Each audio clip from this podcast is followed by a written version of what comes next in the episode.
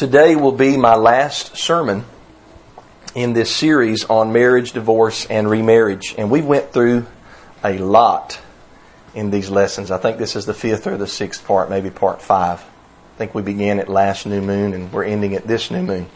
We've looked at the different people that exist in churches today and how that everyone has a different background with different things that have happened to them in their life.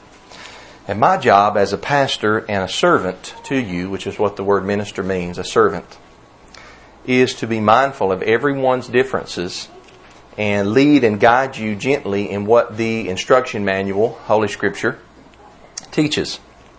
It is not always easy for me to do that, but I'm learning the more experience that I get.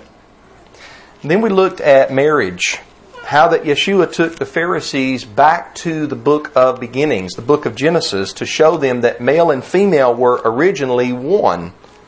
That is, the female existed inside of the male when the male was created. And then the female was taken out of the male from his side and then brought back and presented to him where they would become one flesh again because something was missing from Adam when Eve was pulled out of him. So Yahweh brought her back to them. And what that shows is that Yahweh's design is unity, harmony, and togetherness.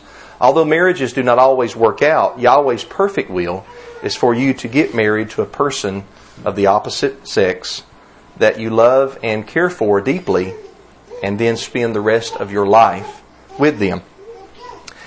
And then I spent a sermon looking at divorce in the law of Moses. The law that Yeshua mentioned in both Matthew 5 and Matthew 19. When the Pharisees came questioning him and trying to test him, and we learned that the law in Deuteronomy 24 was put in place due to the hardness of the male heart in order to protect women who were not being loved and treated properly by their husband. The law in Deuteronomy 24, 1 through 4, allowed the woman to be divorced for even light matters, not to okay the husband's actions, but to free the woman from a marriage where she wasn't being cherished. Women are not just to be married to, they deserve to be loved and, and to be cherished. And then the last time I taught, we went through some objections to divorce. These objections, number one, they ignore the law of Yahweh. And number two, they ignore the reality of sinful humans. Divorce is not promoted by Yahweh, but it is permitted by Yahweh.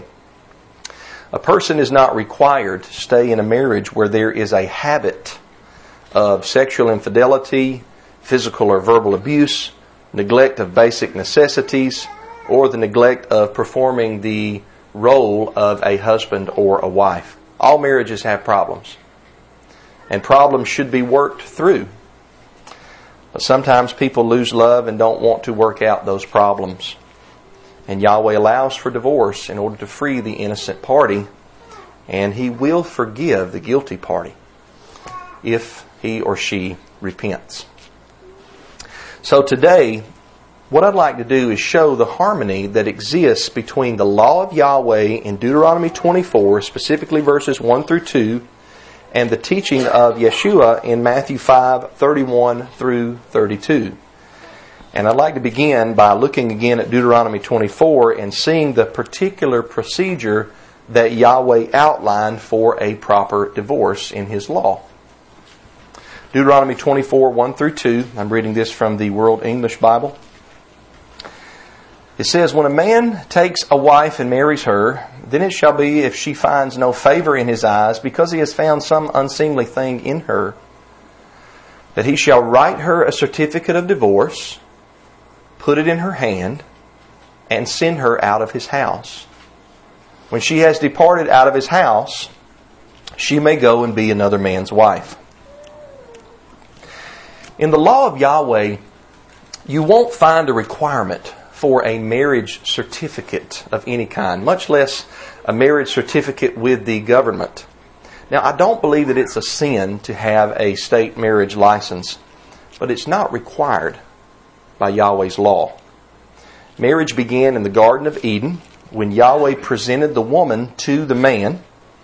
There was no preacher, There was no by the power of the state of Georgia invested in me. I always cringe when I hear that one. I never say that. When I officiate over a wedding, I always say, by the power that Yahweh has given me as a minister of the law and the gospel, I present to you, not pronounce, but I present to you this man and wife. Because a preacher is not what makes a marriage, not biblically. Nothing like that. There was just Adam in Genesis, there was just Adam, there was Eve, and there was Yahweh. It was a family ceremony. As we continue to read in Genesis, we find other marriages that take place. Genesis 24 is a great chapter where, in a nutshell, Abraham has this servant that he makes swear to him in the name of Yahweh that he will not go and find a wife for Abraham's son Isaac from the Canaanites, but rather from someone of their own family, someone of their own relatives, actually. And so Abraham's servant goes to look for this wife for Abraham's son Isaac. And he finds this servant girl named Rebecca. And Rebecca is a member of the house of Nahor. Nahor is Abraham's brother. Um, she's actually Nahor's granddaughter. She's the daughter of Bethuel um, and the granddaughter of Nahor. Well, this servant, who is probably Eleazar, Abraham's chief servant, he obtains permission from Rebekah's parents. And he gives gifts to Rebekah from the house of Abraham. Abraham had sent his servant with these expensive gifts, not just for the girl that he would find if Yahweh prospered him on his journey, but Abraham also sent expensive gifts, not just gifts, but expensive gifts, the text says, for Rebekah's family.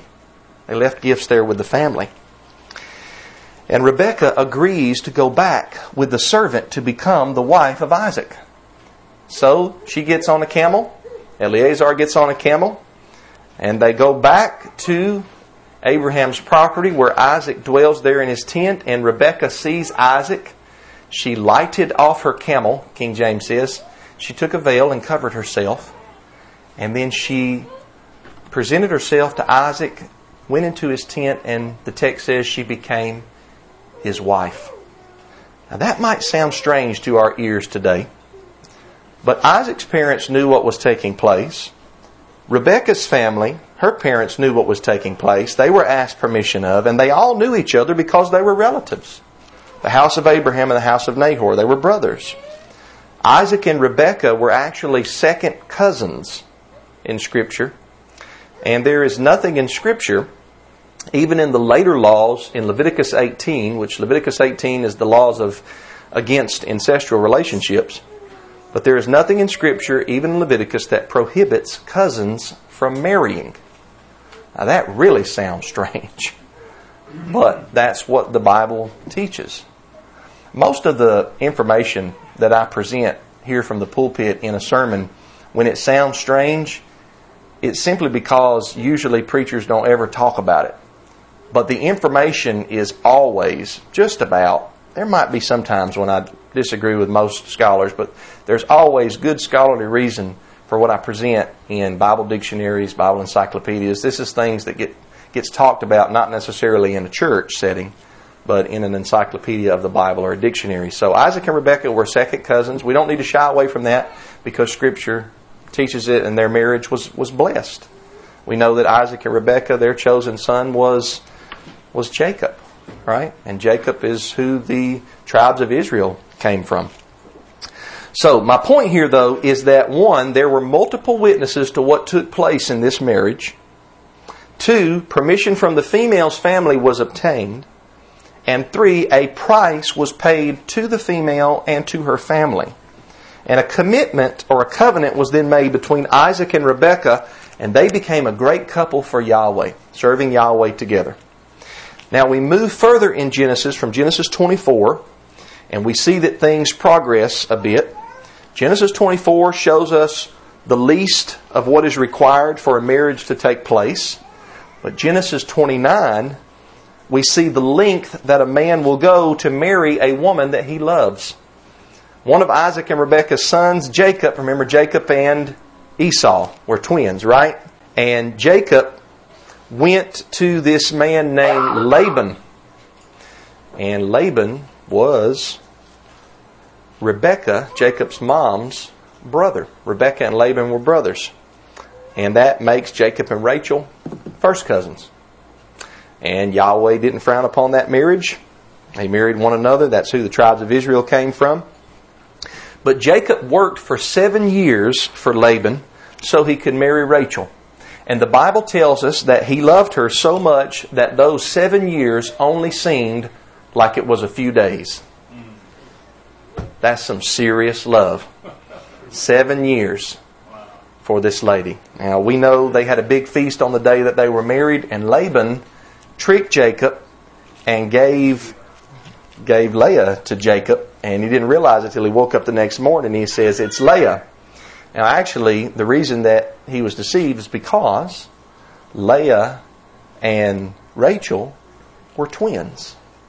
Uh, there are some extra biblical texts that says that Leah was weak-eyed or lazy-eyed, and Rachel was not.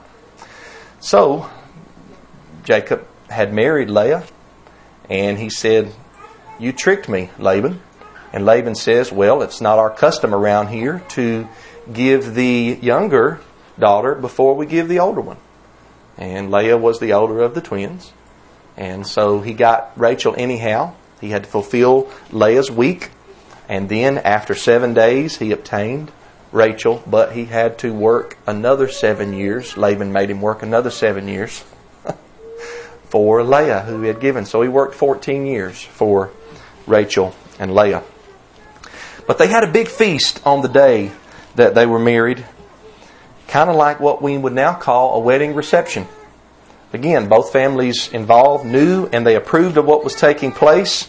A price was paid by Jacob with the work, and a commitment was made between Jacob and Rachel. Now, when a man married a woman, especially in the Hebrew culture, it was understood that he was required by the Torah to take care of that woman. He was required by law to take care of the woman. The man held the role of provider. He brought her under his covering to protect her. He was required to supply a place to live, food, clothing, and sexual rights to his wife. Exodus 21, verse 10 speaks to this. Now, in later times, and probably not much later, there was something that was called a ketubah that was drawn up when a male and a female got married. The word ketubah comes from the word or the root word katav, which means to write. It's just a reference to a legal document. The ketubah was a legal document, and what it was, listen carefully, the ketubah was a unilateral agreement from the male to supply all of these things in Exodus 21, verse 10, to his wife.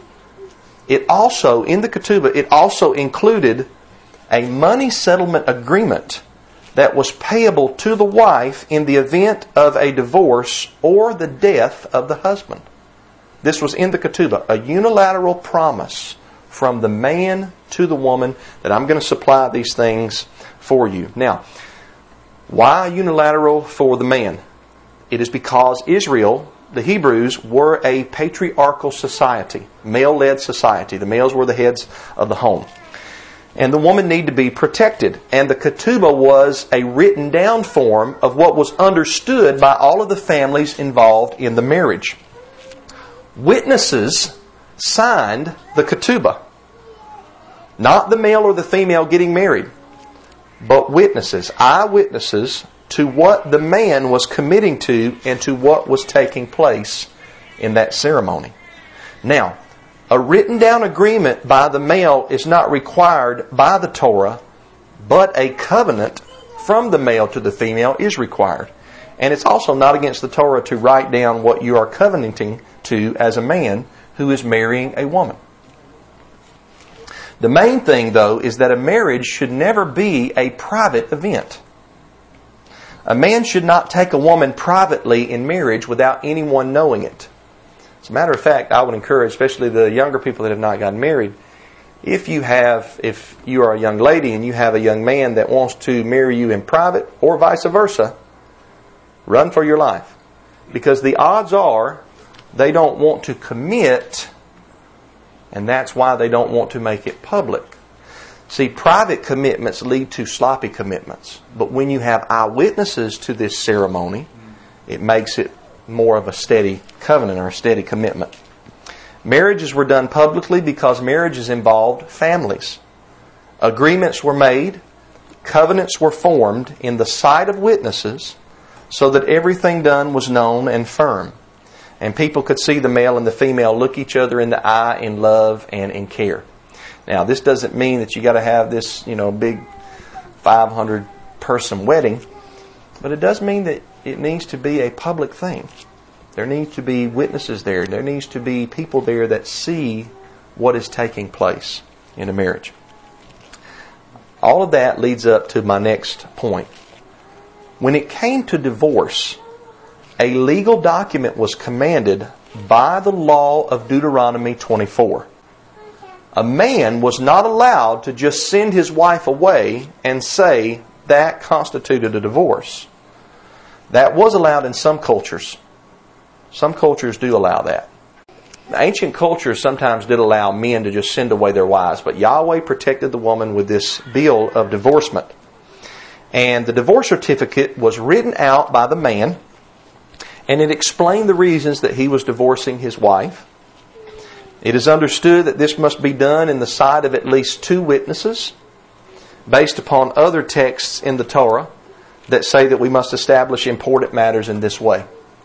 Now, it's interesting that I wasn't planning on this, but last night, Rosalind and I were watching an episode of Little House on the Prairie, and there was a couple that was going through a divorce in Walnut Grove in that community.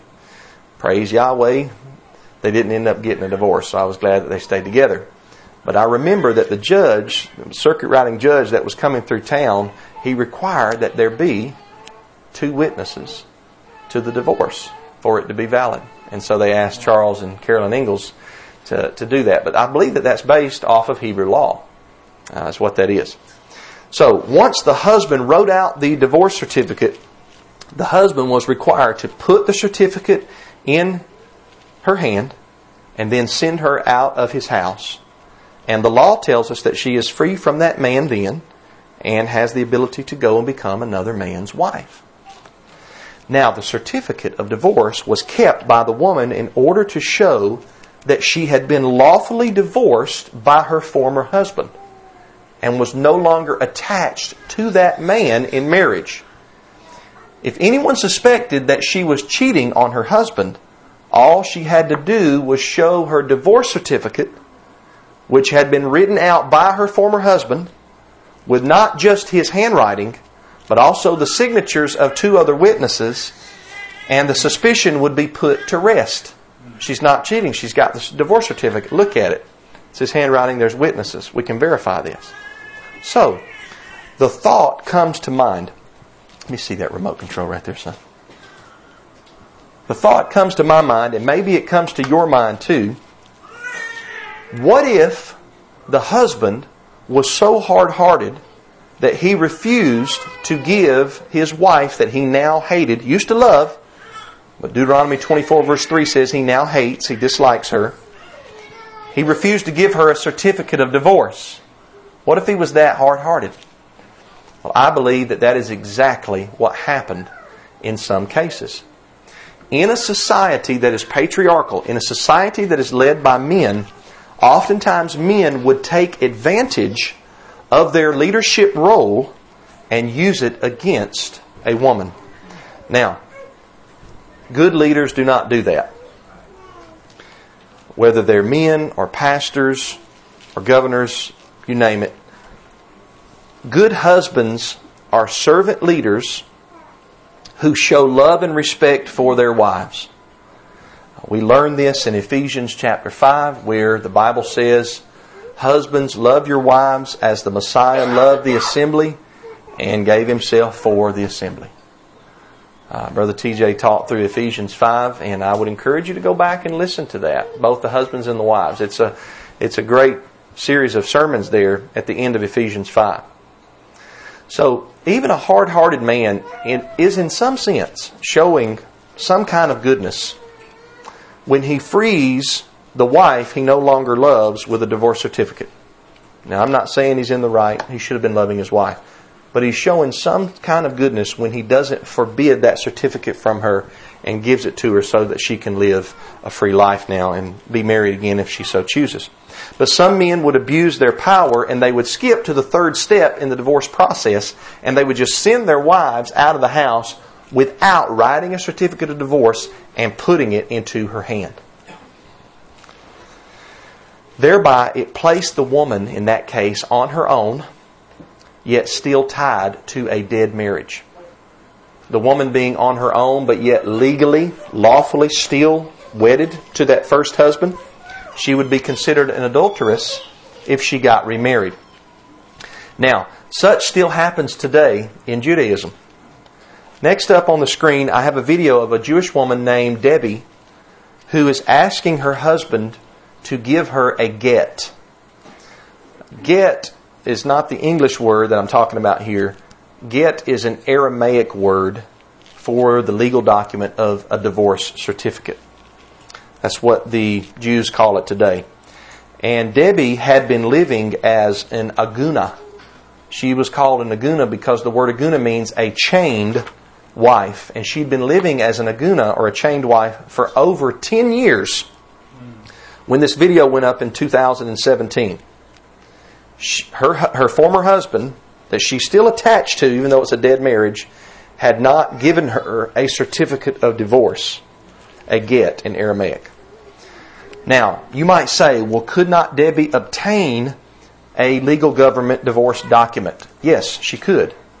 But in their Jewish faith, no rabbi or community would recognize her next marriage without a Hebrew divorce certificate, without a get, because that is what nullifies the previous marriage.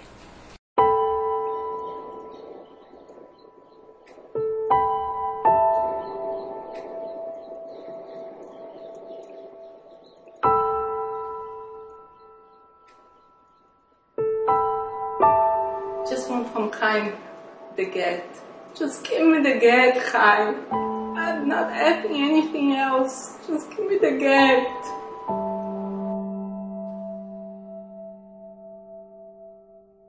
Used to scream, and once he kicked me in my stomach. It wasn't a nice experience. Things went worse. He was jealous of the baby and he starts saying that it's not his child. Uh, 12 years ago, I came to visit my parents here in Israel and I suffered a stroke. When I moved to rehab, my husband Chaim came. He told me that he's living to the United States and he's not going to see me again.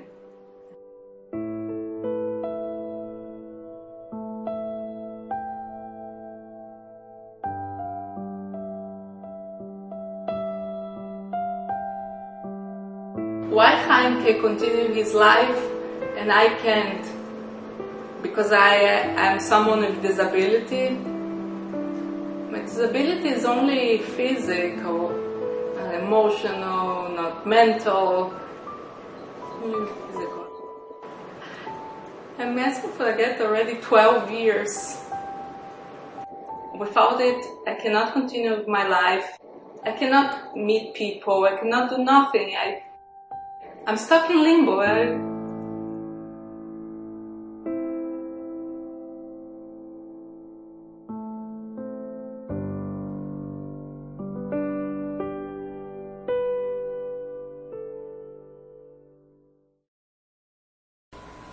So you can go on that website right there and you can kind of look at this organization that has been developed in order to help these Jewish women who have been sent away or put away by their husbands, but their husbands refuse to give them a get or a legal divorce certificate, which is against Deuteronomy 24 verses 1 through 2.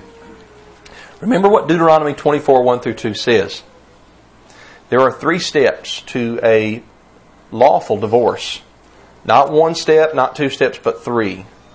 The husband must, one, write out the certificate of divorce, two, put it in her hand, and three, send her out of his house. And then and only then can she become another man's wife. Now, do you see how a man could be so hard hearted to skip to step three?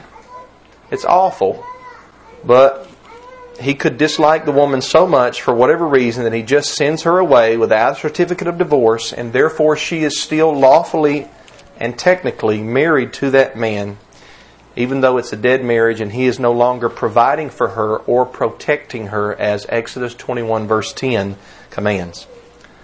Now let's take all of this information that we've covered up to this point and let's go back and read the Messiah's words in the Sermon on the Mount in Matthew chapter 5, verses 31 through 32 from the World English Bible. It was also said, Whoever shall put away his wife, that send away, let him give her a writing of divorce. But I tell you that whoever puts away his wife, except for the cause of sexual immorality, makes her an adulteress. And whoever marries her when she is put away commits adultery. Now, I've read this out of the World English Bible, which is based on the 1901 American Standard Version, because it is one of the few Bibles that gets this passage correct. That's exactly how it reads in the WEB. First off, I want you to remember Yeshua's pattern in Matthew 5. Now think about it. We're going back to the Sermon on the Mount. You have heard that it was said to our ancestors, This, but I say unto you this. He starts off that way. You've heard that it was said, and he follows up with, But I say unto you. The first part, you've heard that it was said, is the way that the religious leaders, specifically here the scribes and the Pharisees of verse 20, it's the way that they had misused, abused, and wrongly interpreted the Torah. The law would be read and then explained, and Yeshua is contrasting the explanations of the religious leaders with his own explanations. He is teaching the people that he did not come to destroy the law, meaning he did not come to misinterpret, abuse, or misuse the law, but rather to fulfill the law, meaning properly interpret it and apply the law to the people's lives. That's the context of destroy and fulfill rabbinically, Hebraically, and in context in Matthew chapter 5. Now, in this case, what was said was based on Deuteronomy 24. Matthew 5, verse 31 basically quotes Deuteronomy 24, 1 through 2. Whoever shall put away his wife, that's send her away, that's step 3. Step 3. Whoever shall send her away, let him give her, that's step 2, give her a writing of divorce, that's step 1. That's basically a quotation of Deuteronomy 4 1 through 2 in a nutshell. Now, is there anything wrong with that statement? No. There's nothing wrong with that statement. Not at all. No more than there being anything wrong with the statement in Matthew 5:21 where Yeshua says, "You have heard that it was said to our ancestors, do not murder." Nothing wrong with that statement. Or in 527, you have heard that it was said, do not commit adultery. Nothing wrong with either of those statements. None of the statements themselves are incorrect. But in each case, what Yeshua does is he peels back the outer layer of the law and reveals deeper intentions in the law. And he does the same here. So what was happening was many of the scribes and the Pharisees were quoting Deuteronomy 24. Whoever sends away his wife, let him give her a writing of divorce. They were quoting that, but they were not abiding by the law's full intent hard hearted men, or we might say extra hard hearted men, who fell out of love with their wives, were sending them away without a certificate of divorce. And thereby they were tethering that female to them legally, just like Chaim did there with Debbie. That's why Yeshua says, But I tell you that whoever puts away his wife makes her an adulteress. The words put away there are identical to verse 31 shall put away his wife, where put away is separate from giving her a writing of divorce. Now, some translations read divorce both times in verse 32. The HCSB, the normal Bible that I read for my reading, says, But I tell you, everyone who divorces his wife, except in the case of sexual immorality, causes her to commit adultery, and whoever marries a divorced woman commits adultery. Now, that translation makes it sound like Yeshua sided with the school of Shammai in thinking that the reason for divorce in Deuteronomy 24 was sexual immorality. Now, I've covered why that's not the case in lesson 3 in this series. The problem here is that the HCSB is not technically accurate when it says divorce here in verse 32. I understand why they translate it this way, but it's not technically accurate. It should be translated as the World English Bible translates it put away or send away. I like send away better. The Greek word for put away here is apoluo in all three cases. And the Greek word for divorce is apostasion. Apostasion is a word that is not used many times in the New Testament, and each time it's referring to a certificate of divorce. Apoluo is a word that is used frequently in the Greek New Testament, and most of the time it's used in a context that has nothing to do with divorce, about just putting something away. Like if you put away a can of vegetables in the root cellar. Uh, that would be, the Greek word apoluo would be used in that case. Showing that apoluo does not, it's not tied intrinsically to the divorce process. It just simply means to send away. So, the World English Bible is correct in its translation here. If a man just sends his wife away, he makes her an adulteress. Why? Because she's still legally married to her first husband. Why? Because the law of Deuteronomy 24 hasn't been properly carried out. She does not have the certificate of divorce in order to document that she is free to marry another man. And this is why Yeshua says at the end of Matthew 5, verse 32, and whoever marries her when she is put away commits adultery. Why does the man who marries this put away woman commit adultery? Because she's still technically another man's wife. She's not been properly divorced.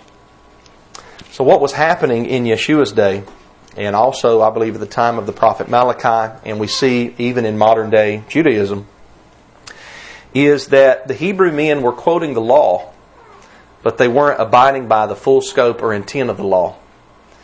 Same exact way they quoted, do not murder, but they hated their brother in their heart without a cause. The same way they quoted, do not commit adultery, but they looked upon their neighbor's wife to lust after her and Yeshua said you commit adultery in your heart. So just quoting the law and abiding by the bare minimum that the law requires is not righteousness. That might be Pharisaical righteousness, but it's not the righteousness of Yahweh.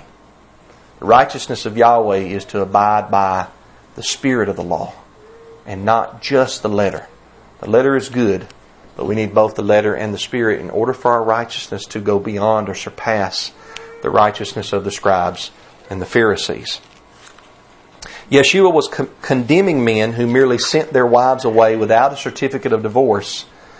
And that is because Yeshua, just like Yahweh in Deuteronomy 24, was trying to protect the innocent woman in these cases. Now, why though does it say here, except for the cause of sexual immorality? A lot of people get slipped up here. Most people think that this exception clause is put in place to give one exception that allows for divorce. In other words, many Christians believe that it's a sin to divorce except in a case where there's sexual immorality by one or both one or the other party.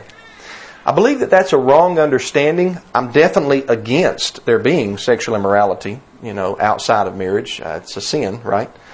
But I think that that's a wrong understanding in this context because a proper lawful divorce is not in view in verse 32.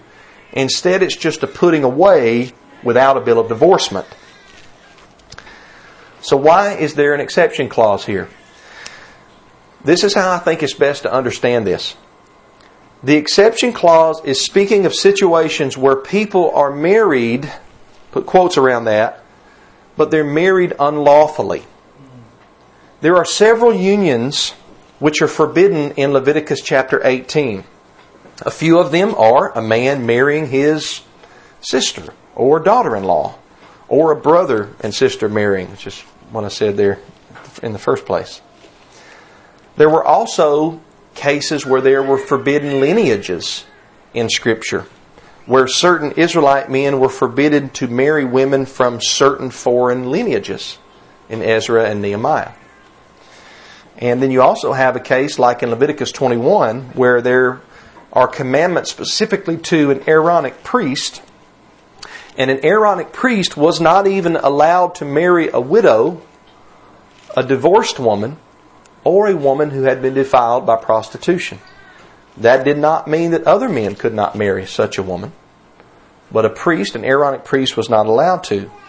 It appears there that an Aaronic priest had to marry a virgin woman from his own tribe so that any marriage other than that for the priest would not be a marriage at all.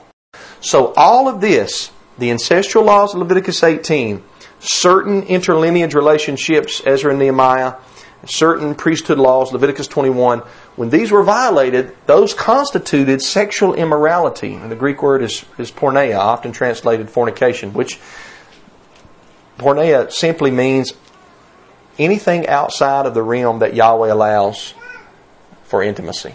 That's what porneia means. So, in a case where someone found out they were unlawfully married to someone else, or if they knew that it was an unlawful marriage and they just didn't care, and then later on in life they repented of that sin, they were only required to send that partner away. It didn't have to give them a bill of divorcement. Why? Because the marriage was never lawful to start with. So you can put away your partner, your spouse. This could even apply to a homosexual union. Let's say that two men are quote unquote married, married in the eyes of the United States government, but not in the eyes of Yahweh. Let's say one of them has a heart change. He reads the scriptures. He realizes this is not a proper way of life. I need to get out of this relationship. There does not need to be a divorce certificate because it's not a lawful marriage. There simply needs to be a putting away or a separation. It would even apply in that case. So, all of this helps us see that Yeshua is not out of step with Yahweh's law in Deuteronomy 24. We should know this because he already told us don't think that I came to destroy the law or the prophets. I did not come to destroy, but to fulfill. I did not come to abuse the law. I came to use it properly. I did not come to misinterpret the law. I came to correctly interpret the law so that you can know how to live. It's the context of Matthew 5. So while marriage harmony and togetherness was Yahweh's perfect will for male and female, there was a law of divorce that was put in place due to the hardness of men's hearts. And Yeshua taught that the law needed to be completely followed, or else the man was causing adultery to happen in case where he just put away his wife. And this is a little technical. I'm not going to be long on this. One paragraph. It was not just the wife of the first husband that was guilty of adultery in these cases.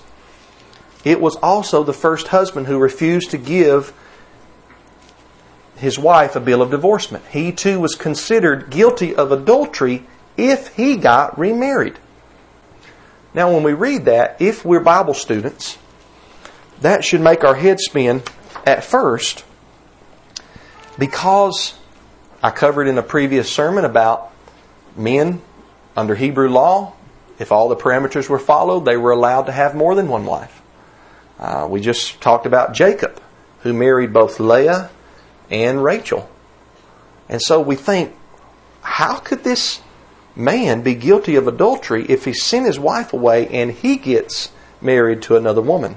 What I think Yeshua is doing here is this Yeshua is showing that the man who treats his wife with such contempt will be considered an adulterer because he is the one that placed that woman in that situation.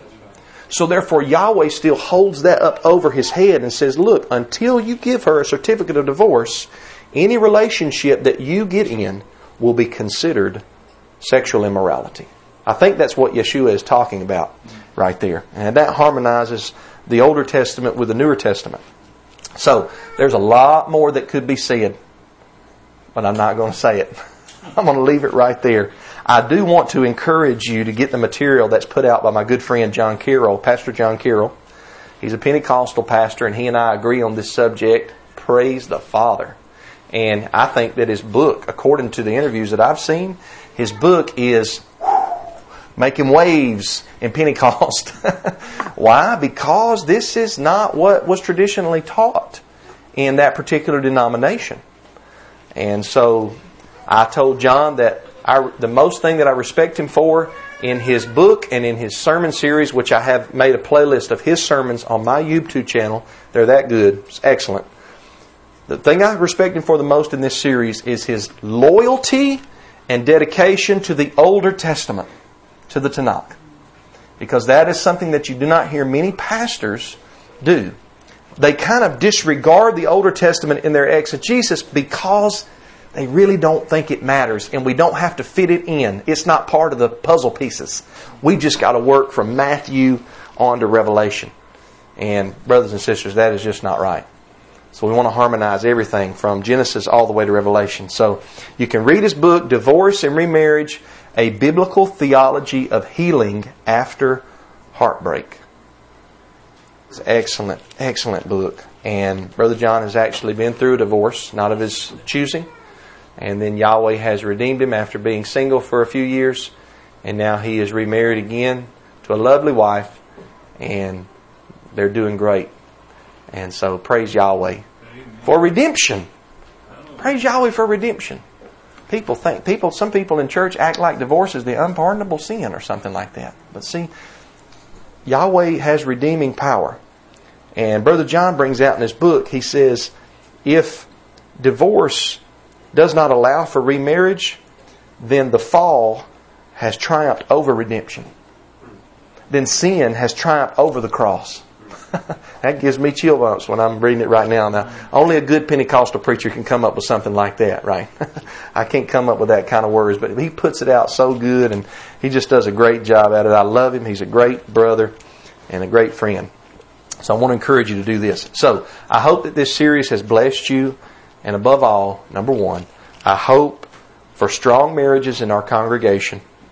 Let us never give up on what Yahweh has blessed us with Husbands, love your wives. Wives, submit to your husbands.